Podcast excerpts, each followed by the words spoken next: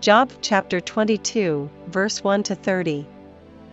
Then Eliphaz the Temanite answered and said, Can a man be profitable unto God, as he that is wise may be profitable unto himself?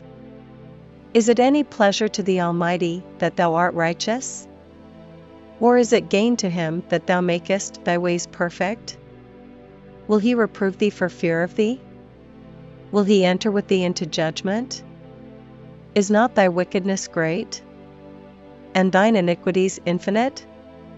For thou hast taken a pledge from thy brother for naught, and stripped the naked of their clothing. Thou hast not given water to the weary to drink, and thou hast withholden bread from the hungry. But as for the mighty man, he had the earth, and the honorable man dwelt in it. Thou hast sent widows away empty, and the arms of the fatherless have been broken.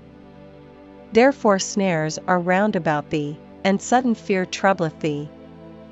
Or darkness, that thou canst not see, and abundance of waters cover thee. Is not God in the height of heaven? And behold the height of the stars, how high they are. And thou sayest, How doth God know? Can he judge through the dark cloud? Thick clouds are a covering to him, that he seeth not, and he walketh in the circuit of heaven. Hast thou marked the old way which wicked men have trodden? Which were cut down out of time, whose foundation was overflown with a flood. Which said unto God, Depart from us, and what can the Almighty do for them? Yet he filled their houses with good things, but the counsel of the wicked is far from me. The righteous see it, and are glad, and the innocent laugh them to scorn. Whereas our substance is not cut down, but the remnant of them the fire consumeth. Acquaint now thyself with him, and be at peace, thereby good shall come unto thee.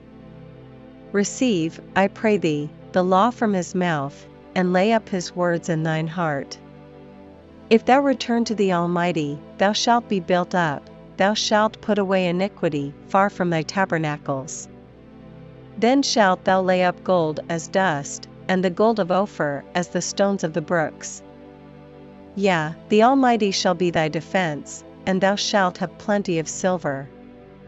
For then shalt thou have thy delight in the Almighty, and shalt lift up thy face unto God. Thou shalt make thy prayer unto him, and he shall hear thee, and thou shalt pay thy vows. Thou shalt also decree a thing, and it shall be established unto thee, and the light shall shine upon thy ways.